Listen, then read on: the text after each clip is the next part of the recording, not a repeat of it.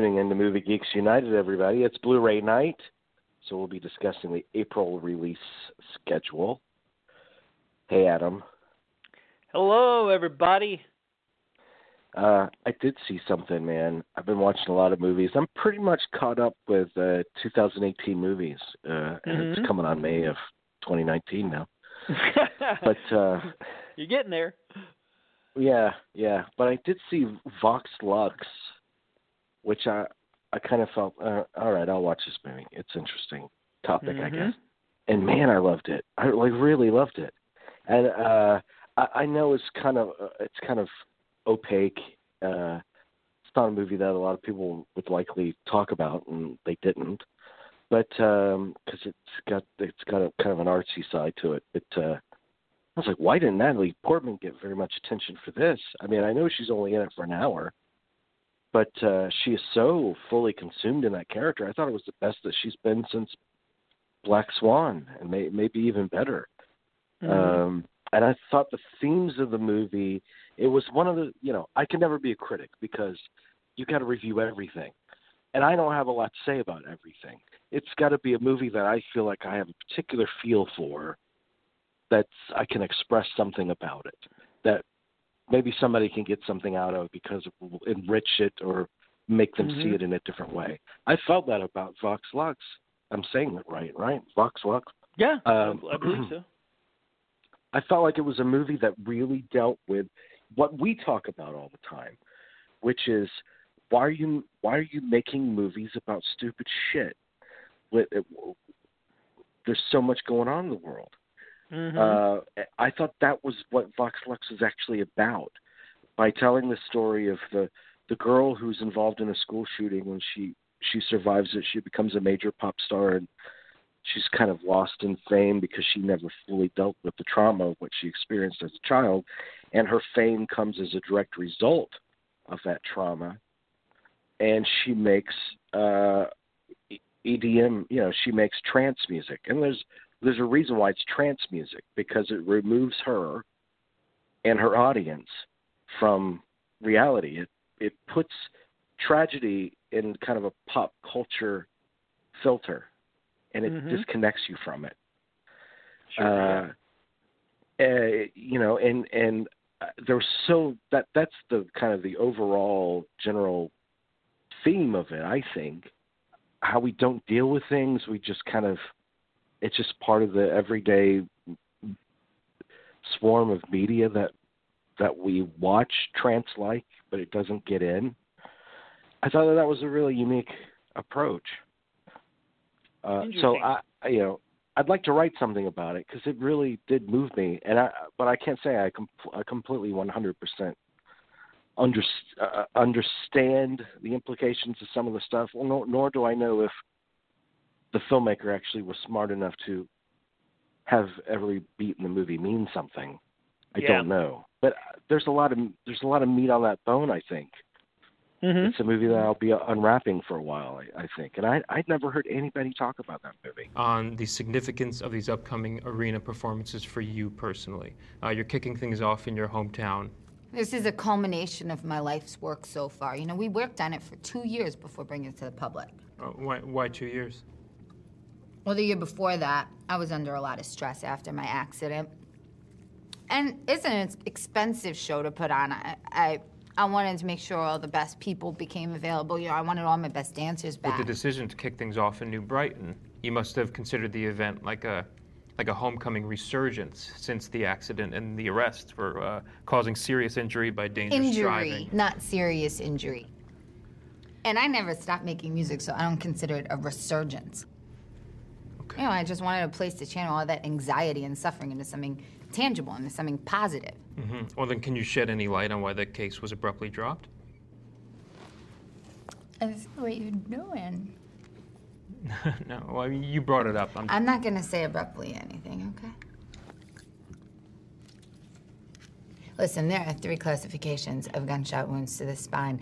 I'm type 3, which means that the bullet is lodged in my intervertebral disc space. Now, type 3 injuries are further subdivided into A, spinal injury without perforation of abdominal viscera, and B, spinal lesions with perforation of abdominal organs. Now, thankfully, I'm type A. But it's no secret that I'm on meds for my injury, and I never should have been behind the wheel of a car that night. Yeah, it came and went so fast. I remember uh last fall, and I had a desire to see it. Uh just reading the ad copy on it and uh the press releases, I thought, hmm, that sounds interesting. And um so it's I trust your opinion, so it's good to get some confirmation that it might be something that I would need to seek out because I It's I, very it was on my interesting because the first hour of the movie is her as an adolescent. So a different actress plays her as a teenager. Mhm. Then it's not until an hour into the movie that Natalie Portman shows up, and sh- Natalie Portman has a teenage daughter that that same actress plays. Uh-huh. So, uh, so it's like this mirror thing, and at the end of it, after you know Natalie Portman's journey and she's performing in concert, the actual younger version of herself, who plays her daughter, is out in the audience watching her. It, there's, Hmm. I mean, it's it's, and it's strangely done in places. There's some there's some real kind of strange touches, and the score is just amazingly upsetting. Uh, watch it because I'd be fascinated to know what you th- what you think of it. Yeah, yeah, I'll I'll have to uh I'll have to make that a priority. Definitely, most definitely. Do it. Yeah. Get to the I chopper. shall, I shall do it. Yeah. All right, man. Thanks for the, uh, the right. recommendation there. And uh, yes, we are aware of the Avengers being in release this weekend, but uh, nothing we could say about it or not would uh, would dissuade people or persuade them to see it. So we're going to just remain mum on that. I think. Uh, I thought it was I thought it was funny. I mean, the big news about Avengers, and th- this is this is another thing that we always talk about. Like the ultimate goal for public consumption is how much money is it going to make? Uh, and it made 1.2 billion dollars. It's been out in China Mhm. for five days or whatever, and yeah. so it's beat records right and left. And a lot of people said, "Oh, it's go- it's going to be the first one to reach a billion dollars," uh, because that was the big uh, big watershed number. that hasn't hasn't been reached yet for opening Yeah, right. weekend. And it opened in every every territory, um, you know, um, at once. So Sasha Stone posted, well, this morning she said, "Well, it looks like I was spot on with my prediction of nine hundred million dollars." I was like, Hmm. "Well, yeah, you're only three hundred million dollars off, but okay." Ah, yeah, yeah, yeah. uh, margin of error, three hundred million dollars. Uh, anyway, Yeah, that's uh that yeah, that I you know, it, like you said, it's all about the uh the numbers that they're trying to reach as opposed to the and you know, not all the reviews of this movie have been glowing. I mean, there's there's quite a few uh that have been, but uh, and it's a high percentage of them, but there you know, there there are some legitimate critics who who aren't um some well-known critics like Katie Walsh who were kind of lukewarm I think Entertainment Weekly gave it a B plus. Katie Walsh she gave it two stars. I think they're so you know, and um I just yeah, uh, at at their peril. yes, uh, oh yeah, the fan the the fanboys are just gonna just massacre them uh, to the point where they're getting death threats. Uh, you know, I'm I'm pretty friendly with Mara Reinstein on Twitter, and when Aqu- Aquaman came out, she gave it a negative review, and it was just atrocious. Uh, some of the things that were that were going going on to the point where I kind of jumped in and defended her a little bit, and then they started coming after me because I Yeah. had the temerity to defend Mara's opinions on Aquaman, which I felt like they were right on the money. so you know, this it, it's it it's funny how I got some of the shrapnel, you know, from that just by coming to her defense. So it's Yeah. yeah, they're pretty rabid. They're It's pretty a- rabid. It's in the it's in the culture. Yeah. Uh, you know, it's part of the culture now. Uh, it, there's there's really no discerning in terms of public public tone and discourse. There's Mhm. really no discerning that kind of thing from Yeah. no. It's it's if if you don't agree with me, then you know I'm going to crucify you. yes. And every time every time I see that shit, I'm like, I I wish people would grow up. I mean, who cares? Why why wouldn't you? Why would you get personally offended if someone has a different opinion of something than you do? I know that's what, an alien happened concept. To, what me. happened to the what happened to the curiosity of wanting to seek that out, which I think is an essential function of criticism. seek out those different opinions. They won't all be valid. You'll be able to tell a writer from a non well, uh, you know, if you're smart enough, someone who has a valid Yeah. point of view from some, you know, everybody's in a cocoon, Mhm. and which is what Vox Lux is about. It all comes Yes. back. Nice uh nice circle around there. Uh, yeah. Ugh. Very good. Anyway. Well, anyway, yeah, we couldn't not we could not uh, not mention the uh, big elephant in the proverbial room, which would be the Avengers. So, so And there we did. We see it. We- that. We're we're talking we're talking earlier that you know three hour movie and it's not you know some David Lean thing, kind of rolling their eyes at that, but but the self importance of it. But you know, I'm sure it's a good, I'm sure it's a good, entertaining, rousing movie. You know, if I were if it was my first thought to go see those movies, I'd be there and I might still go.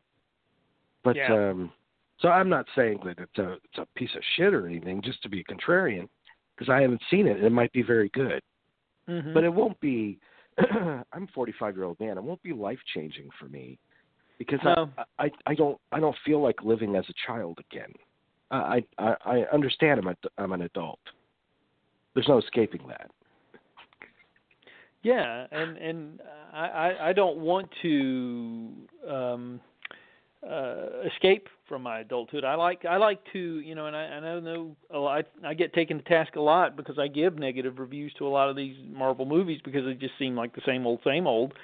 And you know, I like movies that help me to grow as a human being, you know, that give me insight into the human condition and things of that nature. And I just can't I don't get that from I mean escapism has its place and it's fun every now and then, but but it's like a, di- a steady diet of candy to me. If you eat candy, you know, constantly, then your body is eventually just going to completely implode upon itself and and the, and the same goes with feeding your brain a, a, a diet of of can of cinematic candy.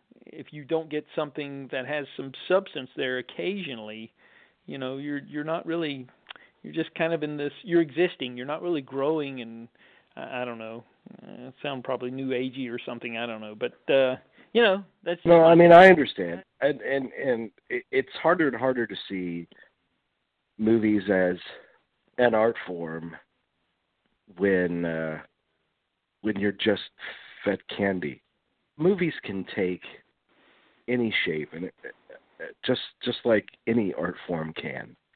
Mhm. Um, and so and and escapism is is part of that, but it's just part of that. It's not the whole- it's not the whole thing.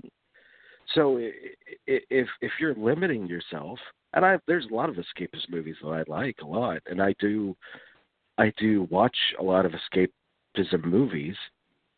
Um, but but you know, uh, it's not my entire diet. So you know, movies can go in any direction, and and some are more nour- nourishing than others. Um, Yes. like you were saying. You know, Yes. you got abstract abstract movies. I mean, just think of painting. Like anytime somebody brings up to me that the movie didn't have a plot, uh, it was, and I, I'm like, well, it didn't set out to have a plot. It was, Mhm. It's a th- this particular movie is about creating an impression of something, Mhm. a feeling of something, you know, Yes. an artist's vision of something. It's not about we got to get from point A to point B plot wise. Can be so much more than that. Yes, exactly. Yeah, I mean the the possibilities are limitless, and if you're you're limiting yourself, if the only thing you you you see is is the escapism, and you know, like I said, a, a diet of a cinematic diet should be diverse, in my opinion, and I guess that's what I'm getting at. And uh, I just see, uh, the older I get, I see uh, um, less and less of people who are seeking things out. You know, because I've had my mind blown at so many so many great film experiences over the years and I and I'm constantly seeking out, you know, I want to to find those mind-blowing experiences. I, I you know, and and Yeah. occasionally I still do. I, I still do. They're they're becoming rarer and rarer, I admit, but uh but but they do happen. And um, I mean, hell, I still watch. I, I you know, I, I watch a lot of movies, but and I just rewatched Superman three the other day, and knowing that it's ter- knowing that it's terrible, but I was like, yeah, I'll have fun. I'll watch this for a little bit, and it's a terrible movie. That what a weird Yeah. movie. It's like they had a Superman movie, and then they said, "Oh, we got Richard Pryor. He'll be a big draw. We got to make this a Richard Pryor movie now." And it's so, Yeah. such a schizophrenic movie, and and so since it's so schizophrenic, that whole good Superman versus evil Superman actually fits the schizophrenia of the movie's Yes. identity. Yes, agreed.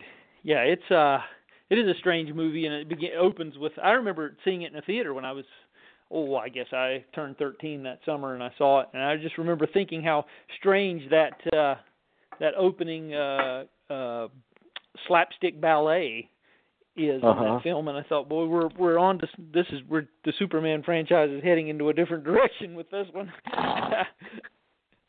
and uh Yeah. and it did. It did. It did. So, yeah. Oh gosh, and Robert Vaughn is the villain, and man, he could he could chew some damn scenery. That guy. Oh and yeah. what, you know, Ro- Robert Vaughn and Richard Pryor in a scene together. It's uh, Mhm. in a Superman. Like cocaine was powerful back in the eighties. Uh, It was a powerful. yeah. film. It was powerful enough to uh to uh to set Richard Pryor on fire. So I'm Yes. sure Richard Pryor had some bills to pay with that. That's why he signed on for that movie, Oh yeah. Yes. which is fine. Well, which is fine. yeah. Okay, It works. let's do Blu-rays. All right. Yes, we'll get to it. We'll start with a couple of Arrow releases. One of them is Keoma from 1976. This uh, this is a spaghetti western with the legendary Franco Nero, the star of the original star of Django, the the first the original Django from the 60s, and it's a he's a half-breed gunfighter who returns from the killing fields of the Civil War to find his hometown riddled with the plague and its inhabitants terrorized by a tyrannical gang leader played by Donald O'Brien. And uh, this is a cult film, of course, um, has a lot of new extras, uh, new subtitles, um, new interviews with Franco Nero. Uh, there's a documentary on the twilight of the spaghetti western because obviously this was at the tail end of that genre, that cycle of films. So uh, What Keoma, uh, 76, 76. Oh well. So uh, Keoma from Arrow, and another Arrow release is Scared Stiff from 1987, and this one Hmm. stars uh, an actor who frequently comes up in conversation on this show, Andrew Stevens. and um, anyway, this is uh, uh, a couple about a couple terrorized by an age-old curse, and uh, and it's an uh, considered an underrated late '80s offering. It's directed uh, by Richard Friedman. Uh, Singer moves into an old colonial mansion with her son and psychologist boyfriend, played by Andrew Stevens. They make a strange and gruesome discovery in the boarded up attic, and it becomes clear the mansion carries with it a dark and blood-stained past. Um, there's an image gallery and um, documentary here, believe it or not, uh, new audio commentary. So, um, Scared Stiff, this horror film. Yeah, you know the first thing I thought of was uh, when you said that I was getting it confused with Scared Straight. Ah, So totally yeah, different, totally different movie. Uh, there's totally. actually a Jerry Lewis movie called Scared Stiff too from the There is. That's exactly right. Yeah, Mm. absolutely. So do not confuse this one with those. No, not at all. So we have the Dick Cavett Show inside the minds of. This is a third volume that, uh, and this is MVD uh, Visual. Who uh, I think that's the company. Um, no, it's S'more Entertainment. Sorry. This one has uh, full episodes. Uh, there's a Redd Foxx from July 14th, 1969. Dick Gregory from uh, June 72 and August 90. Eddie Murphy from November 85, and Richard Pryor, there he is again, from December 1985. So it's a new uh, set of Dick Cavett's, uh, the Dick Cavett Show uh, collection, Inside the Minds of Volume Three. So there's they're putting these out, and they're uh, they're pretty pretty fun to have, fun to watch these interviews. So um, Yeah, but bet they Anyway- are. I, Yeah, I, I like really this show because of all the the the accents and kind of the relaxed conversational nature of them. mhm. Uh, and I, I, but I don't know quite how. I, I think the Cavett was just right time, right place. And Yeah, I think you're right. He uh, because I, I don't necessarily think he was particularly a great interviewer. Mhm. Yeah, he. Um, I think, and that might be sacrilege for some people, but I, I think they confuse the fact that maybe he had a forum where people felt comfortable coming on, mhm. and by ha- allowing people to sit together for an hour and a half on the same stage, some memorable things just happened. By you know, by the Yeah. nature of the situation. But I, I don't necessarily think it's any particular gift of his because a lot of times it's pain. He's painful for me to listen to because he thinks he's funny and he's not. This is uh yeah, I I think you're I think you got a good point. Yeah. It's uh but yeah, some of the guests you have are just pretty amazing and uh you know, so I I think that's that's the thing. The nostalgia factor is what plays into it for us, but for sure, but Yeah, and you get yeah, Uh. absolutely, and you get Gore Vidal and and um, what's that, what's the uh, writer's name? Uh, Norman Mailer on the Oh, stage yeah. together, and they start fighting. I mean, that's just gold. It doesn't really even matter if Cavett's there. Yeah, exactly. Yeah, this is very true. So uh we got a couple of these Kino releases. We're always talking about them. They uh they're they're trotting out all the Touchstone Pictures releases. Remember, we've talked about those a couple of times and here's another one, Green Card from 1990 with Andie MacDowell and uh Peter Gerard Weir. Depardieu. Yeah, Peter Weir. Mhm. Yes. Wow, Peter We- a Peter Weir romantic comedy. That's exactly the kind of shit you want Peter Weir doing. Yeah, yeah, for sure, for sure. Uh, yeah, strange combination: romantic comedy and and Green and then Peter Weir, uh, and it's interesting because the same day, that was April the second, uh, Picnic at Hanging Rock was reissued by Criterion, Huh. another Peter Weir movie, of course. So that would be an interesting double feature: the uh, Green Card and Picnic at Hanging uh, Rock. So. Yeah, Yeah, Peter you- Weir, man, uh, it's such, he's you know he's got a couple of really great movies Yeah, he on does. his resume, and overall Mhm. a very strong director. He just he he decided to try his hand at a romantic comedy for Disney, because that's Yeah. a touchstone, right? It is. It is a touchstone picture. Yeah. Yeah. Know, I mean, it's you know disposable pap, but in you know uh, tolerable at least. I saw it in the theater and thought it was you know it was perfectly. Like I said, it wasn't anything I hated. It wasn't anything I really took to, but you know it was okay. But another Kino release is the 1989 film Tom Selleck, Innocent and Innocent Man, with F. Mm. Murray Abraham also starring. And um, to Yeah. bring it back to Andie MacDowell, here's another Kino release, Unstrung Heroes, with John oh yeah, isn't that Diane Keaton? Diane Keaton directed that. Uh, I think so. Yeah, Michael Richards is in it as well. So yeah, those are a couple of couple of Kino releases that are worth noting. Um, Tom Tom criteria- Selleck kept doing movies back in that period of time. He had quite a few movies. he really Pro did. and he Alibi fin- and Yeah. And then he finally actually kind of made a splash with In and Out. I mean, that was the one that kind right. of finally kind of connected with people there. Um, but the, Yeah, I uh, did watch. I did watch a Tom Selleck movie the other week. I, I'd never seen Lassiter, and it was on like the MGM Mhm. channel, so I TiVoed it.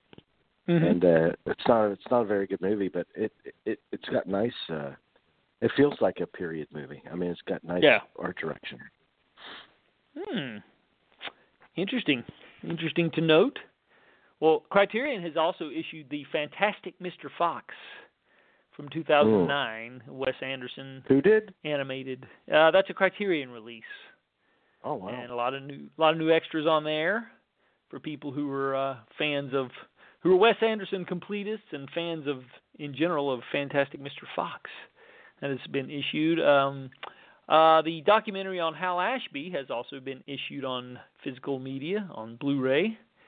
Uh, that finally came out. That's from um, let me see what the label is on that. Oscilloscope has issued that, Mhm. and they were the theatrical distributor too, I believe. But Yeah. um, anyway, worth so uh, yeah, it sure is. Yeah, yeah, it is. It is worth Talk, talking Yeah. about talking about movies that mattered, that engaged, in the Mhm. times that they were made. You can't get better than can't get better than Hal Ashby or Robert Altman. I know, yeah. That's true. And thankfully next month Um, they're finally rectifying a wrong. Kino is. We'll tease a little bit here. And uh, the only Hal Ashby film to not be available on Blu-ray is The Landlord.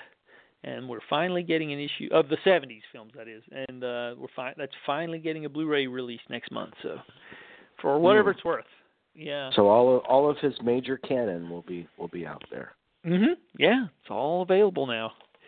So here's a Scream Factory release, and we're moving to April 9th. This is the Legend of the Seven Golden Vampires, which uh, is a Hammer. Uh, it's kind of a mishmash of kung fu and um, horror film, uh, obviously with the vampires in the title. It has uh, Peter Cushing and uh, oh John Forbes Robinson in this. And there's a new two, 2K scan of the original film elements, new audio commentary with uh, Bruce Hallenbeck, new interview with Hong Kong film expert Rick Baker, uh, not the Hmm. makeup Rick Baker, I don't think. And there's an alternate U.S. theatrical version of it called The Seven Brothers Meet Dracula TV spot, still gallery theatrical trailer. So uh, for any fans Yeah. of the seven uh, the legend of the seven golden vampires. Well, that's been issued by Scream Factory. Um, couple more Criterion release releases: two uh, Jim Jarmusch films, Stranger Than Paradise and Night on Earth. Both of those have been issued by Criterion as well on April 9th. And it's a good good lead up to his new movie coming out, the Yes. zombie movie. The zombie Yeah. film. What is the, what is the name of that again? I'm drawing a blank. Uh, The Dead Don't Die. that's correct. Yes. Opening night film at Cannes Mhm. this year. Yeah. One more Arrow release that I failed to mention: the Iguana with the Tongue of Fire, which is a 1971 Italian uh, horror film. So I just wanted to Wow. get that one out there. What a title. One of those. I know, right? This is one I wasn't familiar with, but uh, you know, Arrow does a good job with these with these uh, giallo type films. So just wanted to get that out there for anybody who's in it, who's interested. A pair of uh, of Charles Bronson films from the early 70s. In fact, 1970. These are both being issued by Kino. Rider on the Rain and Cold Sweat. Uh, Ah. which is being released separately by Kino, but um, nevertheless, and um, Kino has also opted to, to release these three titles uh, separately. Of course, Emmanuelle, Emmanuelle 2, and Goodbye, Emmanuelle. Mm. So anybody who uh, has a hankering for some softcore porn from the mid '70s, yeah, and we do mean hankering, uh, but yeah, it's uh, cheap jokes, cheap jokes, folks. Uh, yeah, Emmanuelle uh, is uh, th- those two. The first two films feature really terrific scores, if nothing else. Of course, Sylvia Kristel is in uh, all three of those but uh, the uh, the scores for both both of those films are um, I, I know it's Francis Lai did the score for the second one, but it's um, I, I, I'm I'm I'm drawing a blank on the guy who did the score for the uh, the first one. But wow, what are those are just two of the best film scores I think Yeah. uh, ever, in my opinion.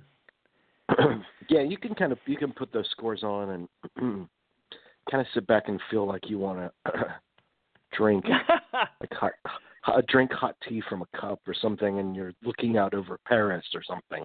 I mean, that's what those yeah. scores make you evoke in you. The Yes. whole feeling. It's very Parisian, very hmm sophisticated erotica kind of thing. With the, Yeah, basically really. not not very representative of the actual quality of the movie that they're in. But it's I don't uh, remember the here, movies. I remember it used Oh. to come on Cinemax a lot, but I, I I'd never sat and watched one of those front to back. hmm I, I saw the second one. I don't think I've ever seen the first one. Tell you the truth, and I didn't get review copies, so I, uh, I guess I'll just have to do without. But um, yeah, uh, Pierre Bachelet was the composer of the score for the original. So yeah, we have a, a Warner Archive release here from 1958 called Frankenstein 1970, but made in 1958. It's Boris Oh, Karloff, wow. and it's it's one of these meta movies where they're making a a horror film inside of a castle, and there are murders going on. So there's uh, yeah, it's it's, it's kind of meta before there were meta films, if you know what I mean. Right. Uh, Allied Artists was the uh, distributor on this, and of course Warner uh, now Warner Brothers now has the um, the distribution rights to all the Allied Artist titles, and so they put this one out. I don't think there are any. There's a commentary by historians Charlotte Austin, Bob Burns, and Tom Weaver, but that's it. It's the only extra on it. Ooh. Wanted to uh, wanted to mention that Frankenstein 1970 and the 2007 film with Don Cheadle, Talk to Me, has been issued by Shout Select. Uh, it's one of their titles. Interesting. Um, so, yep. And another Arrow title, this one uh, directed by Alan Resnais, Mellow, which I'm not really familiar with. Uh, it's about these um, two celebrated concert violinists who uh, kind of fall in love, I think. But um, Oh. anyway, I like I said, not really familiar with the title, but Alan Resnais fans will immediately know what I'm talking about. So just wanted to mention that. Um, I know. uh I know Mellow Yellow. I know that. Yeah, I do too. I do as well. So, um, so we're moving right along with other titles from April the 9th, and we let's see. I think that might be all the April 9th titles, the catalog titles anyway. There are some fairly recent ones that that were also issued, but we'll not get into all that. And then April 12th, we had um, the uh, speaking of uh, porn films and such, Fanta Sex from 1976 has been issued by Command Video. A shy, sex obsessed young man and a plain young woman both work for a publisher of dirty books, but when the two of them get tired of being pushed around at work, they turn to violence against their employer and his secretary to get revenge. So it's kind of um, looks like a soft core, I think, a super sexual escape. It, it's billed as. So Wow. that's uh, that's that's was released on April 12th. Then we moved to April 16th with the Karate Kid, uh, the original 1984 Karate Kid, 25th uh, or 35th anniversary, I guess. Uh, 4K. It's being issued on 4K, and so if you want to get the upgrade on the Karate Kid, it's now available. Uh, and the 1982 horror film Superstition has been issued by. You know, what, one thing, one thing, and then we'll get back to superstition. Oh, sure. There was a great, there was a great 25th. I mean, we just, uh I can't remember if I, we're about to post a 25th, 35th anniversary show on the Karate Kid uh Mhm. next week with the screenwriter of the Karate Kid.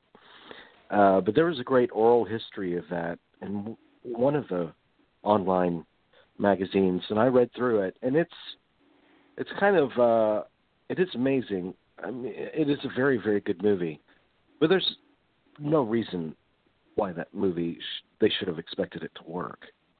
Mhm. I mean, because uh, uh, nobody, everybody was like, "You're casting Pat Morita," uh, and Yeah. and Pat Morita, Pat Morita made that role iconic since the movie became so popular.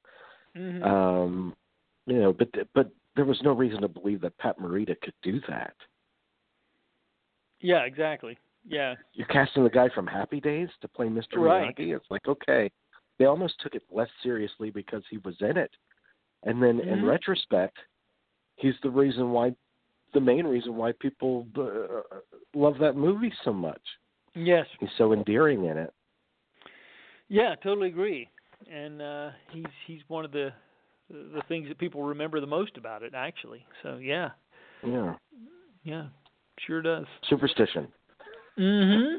Yeah, Superstition from 1982. This is uh it's about an old house that where a series of ghastly accidents have occurred near the site where a witch drowned centuries earlier and then there's an alcoholic min- minister and his family move into the cursed residence and well you can imagine what happens next. It's produced by Mario Kassar and Andrew Andrew Vajna Hmm. or Vanya that we speak of who later on went to do uh form Carolco Pictures.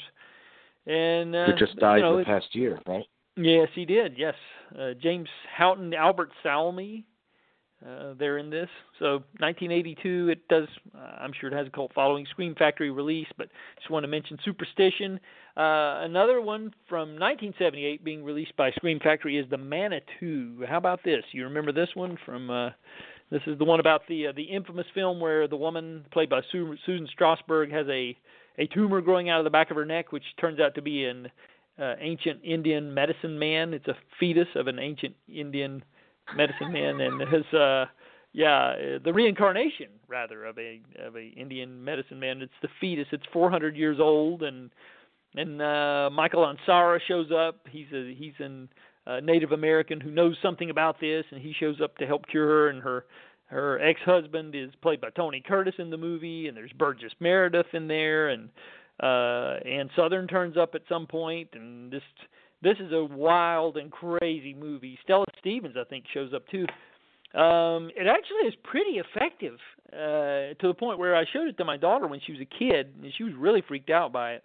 Uh, but it gets progressively sillier as it goes on, and there's some sort of climax in the hospital where they're actually in outer space, but yet they're still in the ho- the hospital beds floating around, and it's it just I can't really do it justice by uh, my description is not going to do it justice. It just it's a really gonzo film that just kind of has to be seen to be believed, and it's uh, it's been notoriously known as one of these terrible films from the, but it's not as bad as it's it's bad, but it's enjoyable bad if that makes any sense.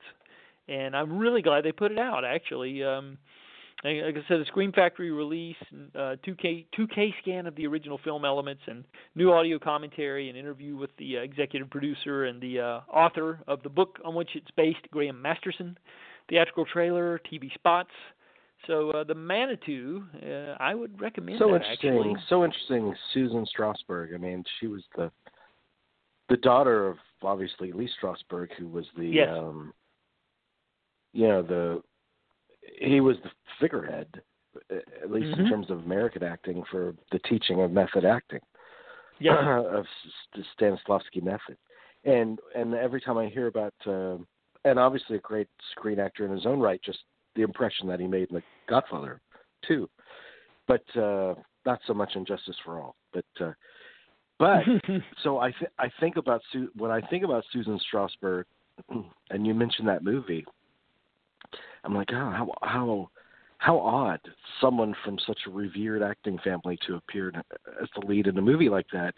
But also, Susan Strasberg is inextricably linked to Marilyn Monroe.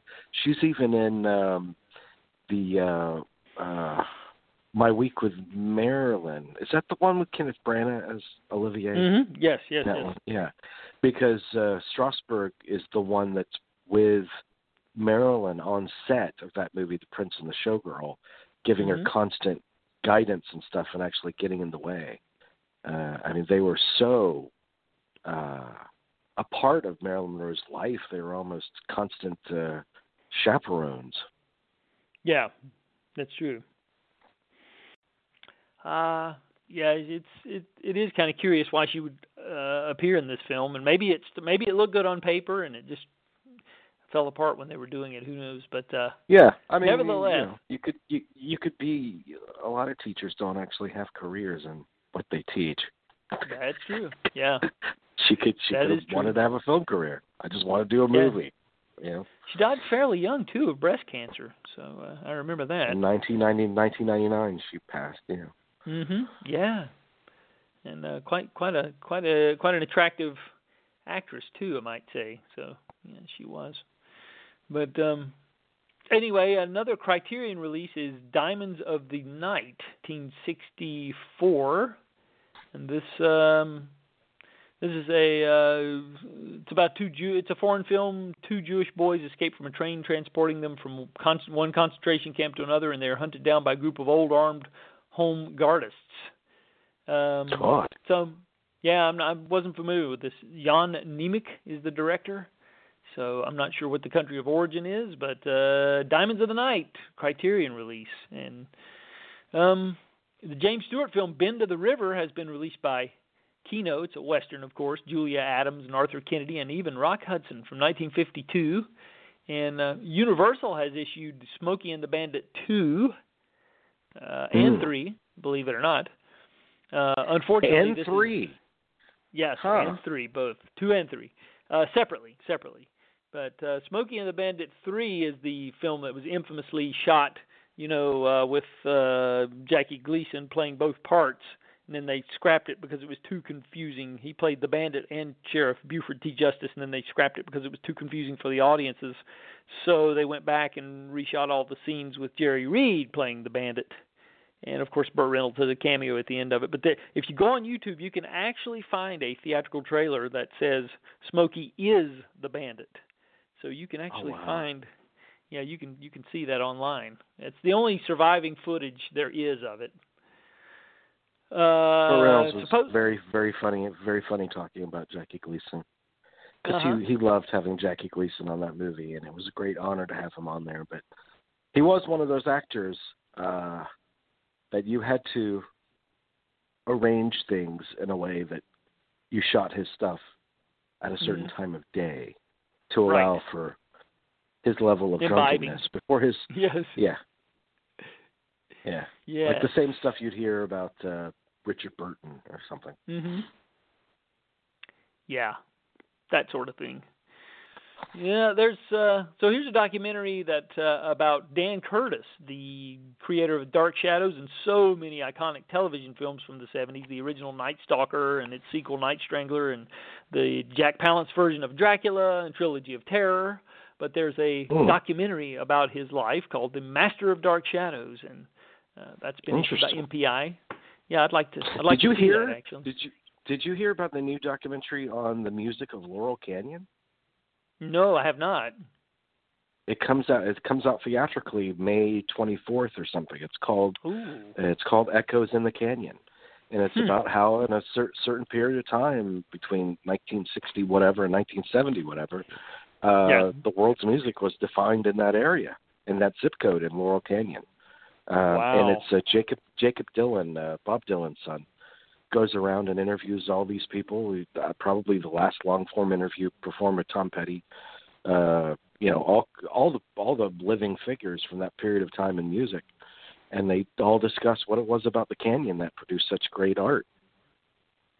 I'm like, well, this Hmm. is right up my alley. Oh, the trailer's too, been yeah. b- been posted everywhere. You should check out the trailer. It looks like really. It, Oh. you see the trailer and you're like, I want to watch this now, right now. Yeah, right.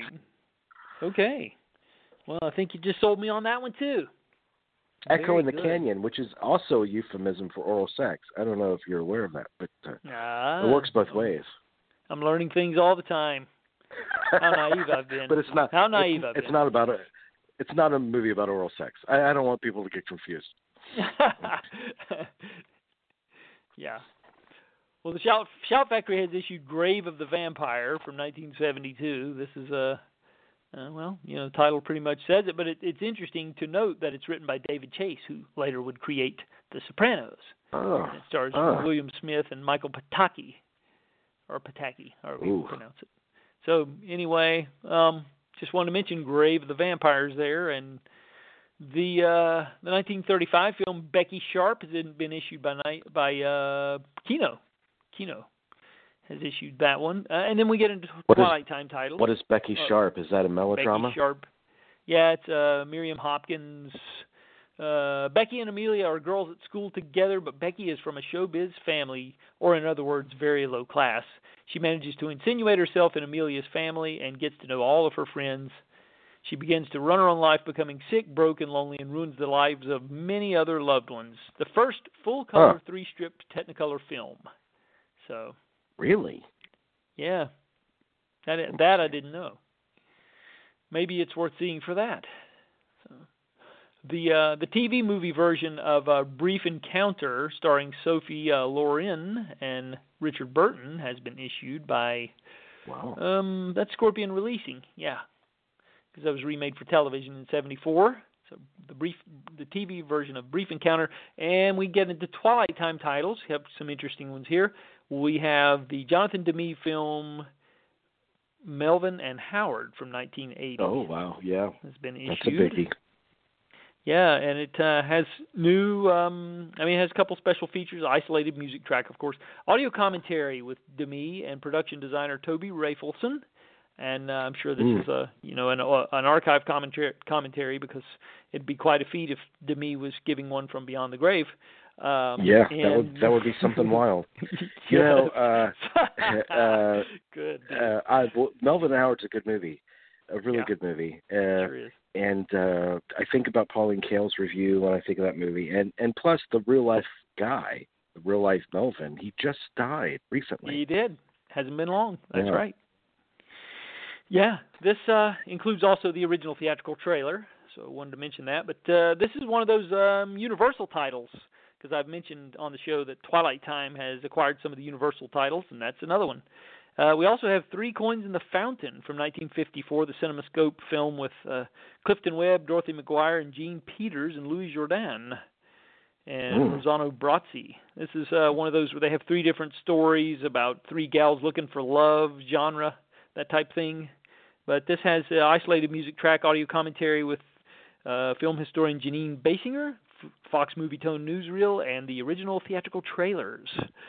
And then we have the Snake Pit from 1948, and this is a Uh-huh. um, the adaptation of Mary Jane Ward's book, The Snake Pit. It's a portrait of a young woman who suffers a mental breakdown, is admitted to an institution, and what she goes through. It has Olivia de Havilland and Mark Stevens, Leo Genn, Celeste Holm, and Glenn Langan, and directed by uh, Anatole Litvak. So 1948 Ooh. for that, and the 19 Good good job with good job with those names. Thanks, dude. Uh, much obliged. And then we have the 1944 cinema. Uh, I'm sorry, this is um, Cinerama film. Um, I think it's Cinerama. No, CinemaScope. Sorry. Uh, the remake of Stagecoach from 1966, which starred Ann-Margret, Red Buttons, Michael Connors, Alex Cord, Bing Crosby, Bob Cummings, Van Heflin, Slim Pickens, Stefanie Powers, Keenan Wynn.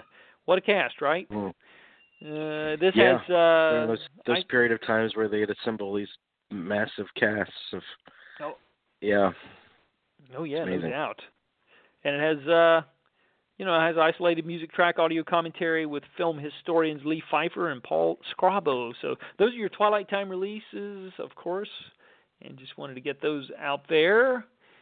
And um you know, we're moving along uh to I think uh, let's see what the next date we have here April 19th, or I'm sorry, April 23rd. Alien came out in 4K. The original 1979 Alien has been released uh, in a 40th anniversary 4K edition. So uh, I hear that it looks it's a pretty movie good. that movie that it's a movie that really never gets old. It's really true. doesn't. It's true. It's very, very true. But uh, another notable release for that same day that must be mentioned and must be paid attention to is the. Uh, this is a terrific film. I'm sure a lot of our listeners are aware of it already, but in case you're not, A Face in the Crowd, starring Andy Griffith and directed Uh-huh. by Elia Kazan. Like I said, this is a Criterion release, and this is the uh, the film about um, the rise and fall of Larry Lonesome Rhodes, a boisterous entertainer discovered in an Arkansas drunk tank by Mar- Marcia Jeffries, played by Patricia Neal, a local radio producer with ambitions of her own. And of course, he he becomes a big star and and and then becomes very insufferable along the way. And she eventually exposes Yeah. him for what he really is. And it's just a very uh, prophetic film, I guess you would say. Yes. Uh, uh, You about could you uh, could not find a more you could not find a more prophetic movie. Uh, No. that that's Agreed. that speaks to speaks to today. Yes. And we'll, And we'll our- leave it at we'll leave it at that. But it, Yes, it, it's a shocking for people that don't know Andy Griffith beyond the Oh Shocks uh, personality that he had on TV for years. Uh, Mhm. man, uh, his performance is set to ten uh, all the way through this movie. Oh yeah, it's incredible. It's a revelation in his in his resume. It really is. Yeah, it really is. It really is, and uh, it, it really, when you see his performance in this film, it's so good that you are instantly. Uh, you, I, I become sad to be honest because it makes me sad because I realize what we lost when he got pigeonholed into the Andy Griffith Show because he Yeah. was really an actor of a lot of range, and you just you kind of think to yourself, well, what could this guy have done had he not become that guy on television? You know, he Yeah. there were so many. Uh, he had such at the same potential. time, yeah. At the same time, I I don't know that he would necessarily have the same regrets. I, I've never That's heard true. In an interview with with him where because I mean he was beloved and, and Of course he was, in in a way in a way that few actors achieve. yes. Between that and Matlock, and I think he, I think he's a lovely presence in that movie Waitress. oh yeah, Um, terrific. You know, so he he, he still had a career to envy. Mhm.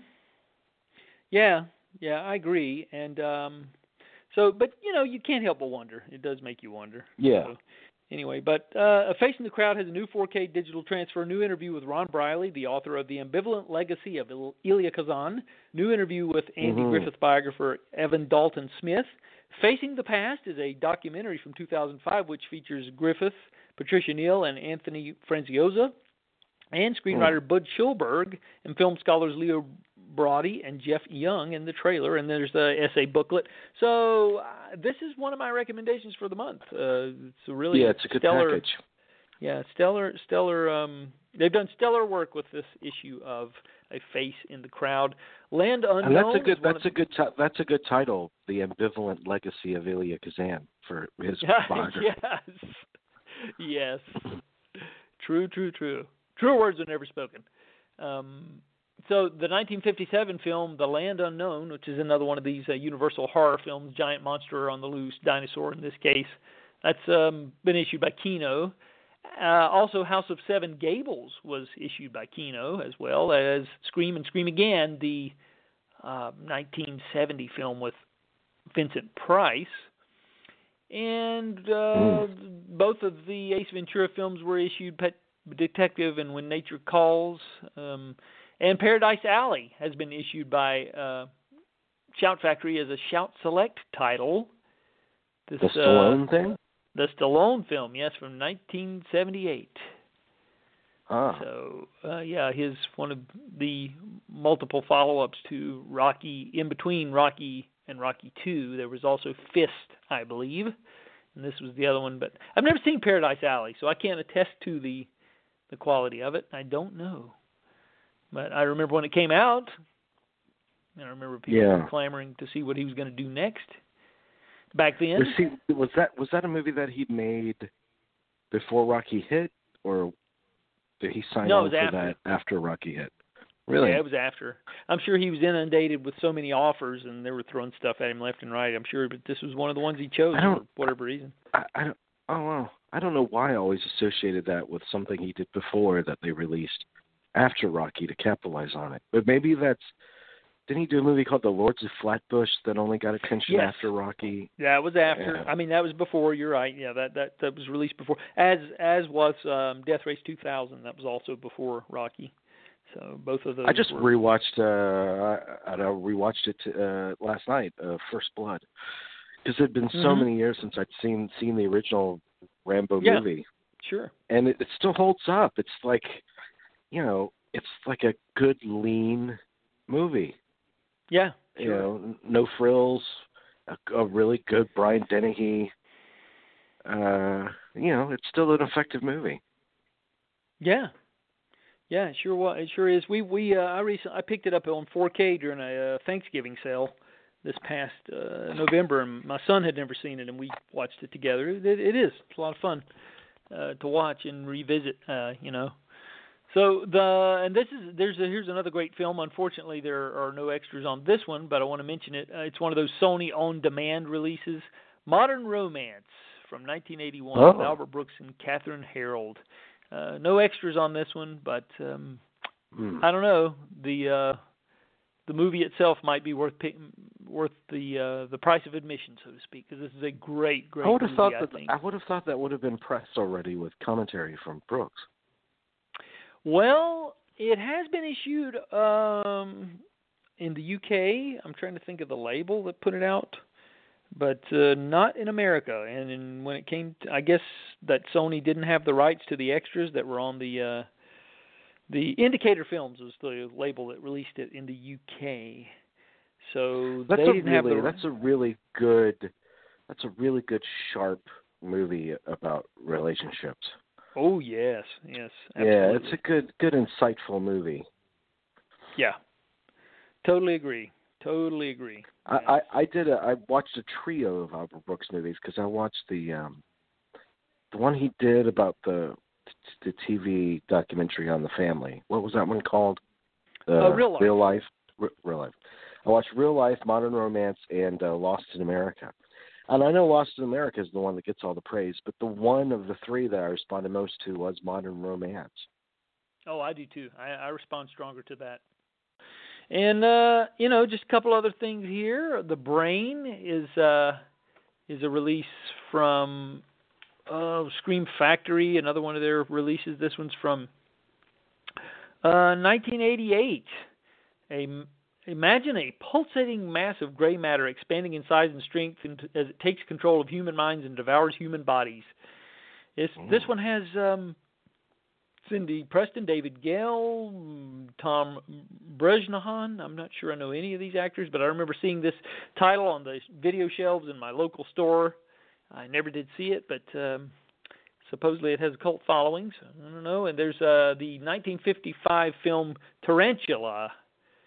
From oh, yeah. um, this one's a Scream Factory release, of course, with um, Leo G. Carroll and John Agar, and directed by Jack Arnold. It's a lot of fun. You know, it's uh, there's a new commentary here with film historians Tom Weaver and Dr. Robert J. Kiss and David Schecter, and theatrical trailer and still gallery. So, uh, Dr. Robert J. Kiss.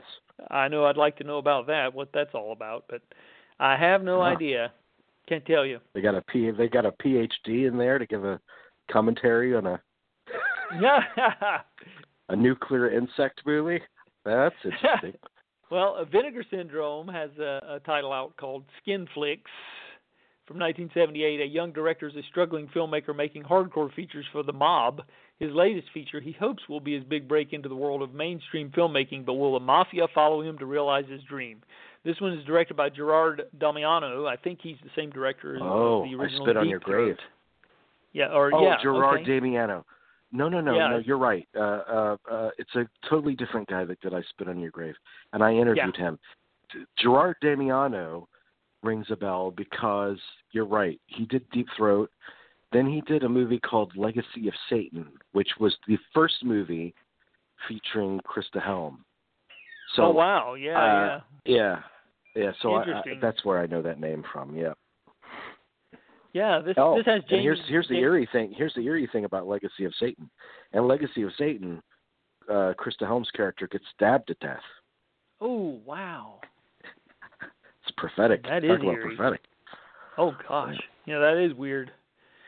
Now, well, Jamie Gillis is the star of this one. She was in a lot of those films back in the '70s, and uh, so uh, she turns up in a lot of those things. But yeah, uh, the 1992 film Kuffs, starring Christian Slater, Oh, and I think Mila Jov- Jovovich.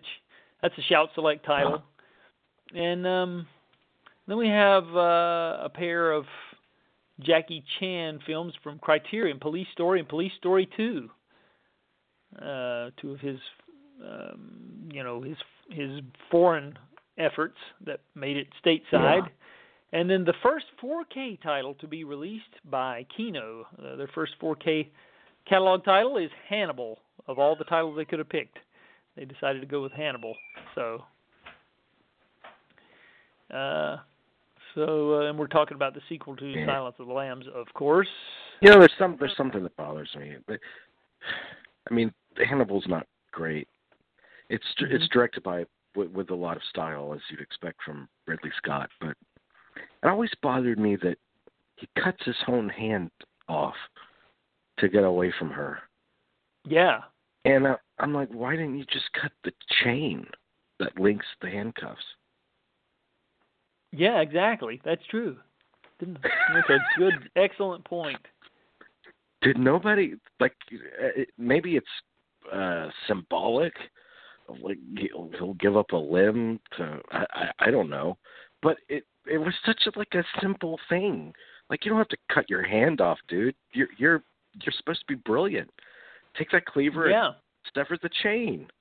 hmm this is true. maybe I maybe I missed something uh, Good point. Well, the 1979 film My Brilliant Career has been issued by Criterion. Um, that's uh, directed by Gillian Armstrong. So for Oh yeah. any, and um, so we have that, and then there's a documentary on uh, Hayao Ya- Yazaki, Miyazaki. I'm sorry, I'll get it out. yeah, the director of Spirited Away, Princess Mononoke, and My Neighbor Totoro. There's a documentary on him that's been issued by Shout Factory. It's called The Never Ending Man. and um, so there's there's that, and then there's a couple other fairly recent titles that Shout Factory's put out that might be of interest. Blaze, the uh, biopic directed by Ethan Hawke of Blaze Foley, that has been Oh, yeah. issued, and the uh, the J- Japanime film A Silent Voice has been issued, which is uh, based on the critically acclaimed manga by, and I'm gonna massacre this name, uh, Yoshitoki Uama.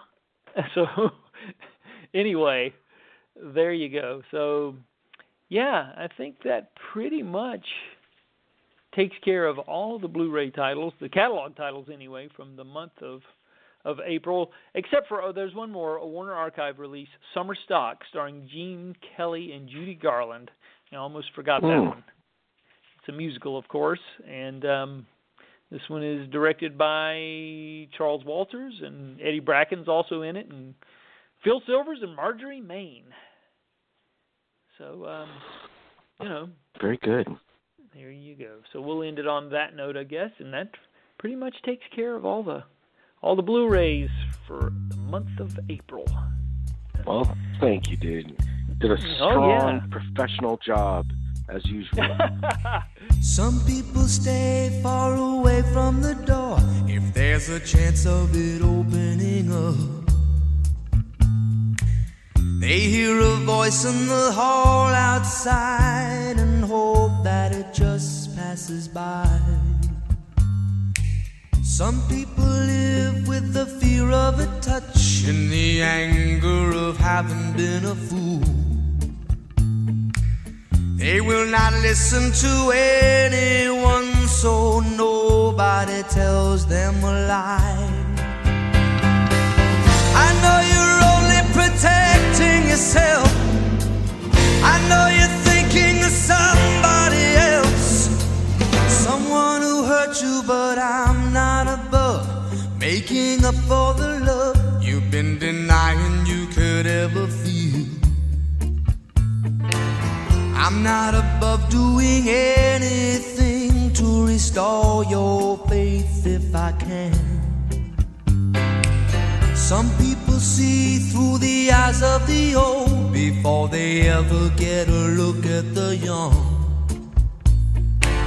I'm only willing to hear you cry because I am an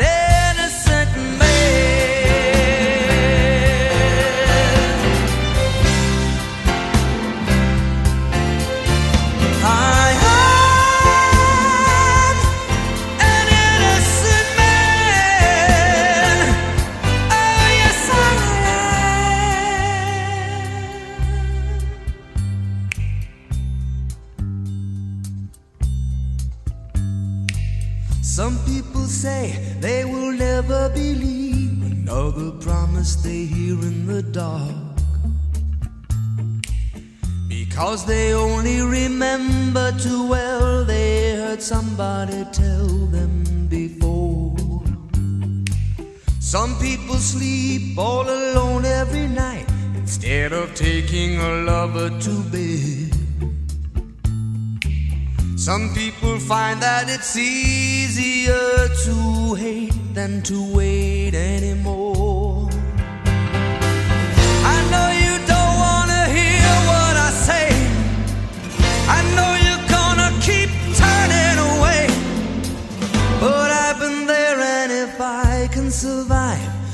Can keep you alive. I'm not above going through it again.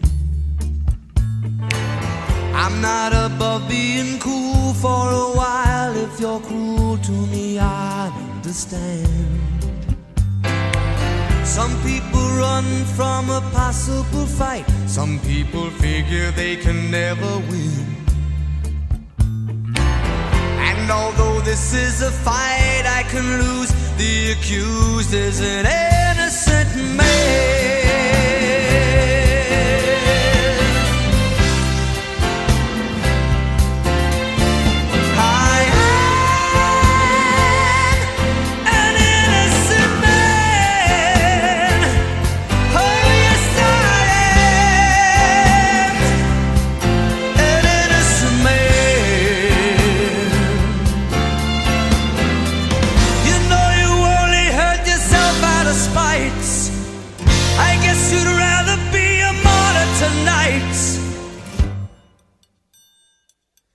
That's your decision, but I'm not below anybody I know. If there's a chance of resurrecting a love, I'm not above going back to the start to find out where the heartache began. Some people hope for a miracle cure, some people just accept the world as it is. I'm not willing to lay down and die because I am an innocent man.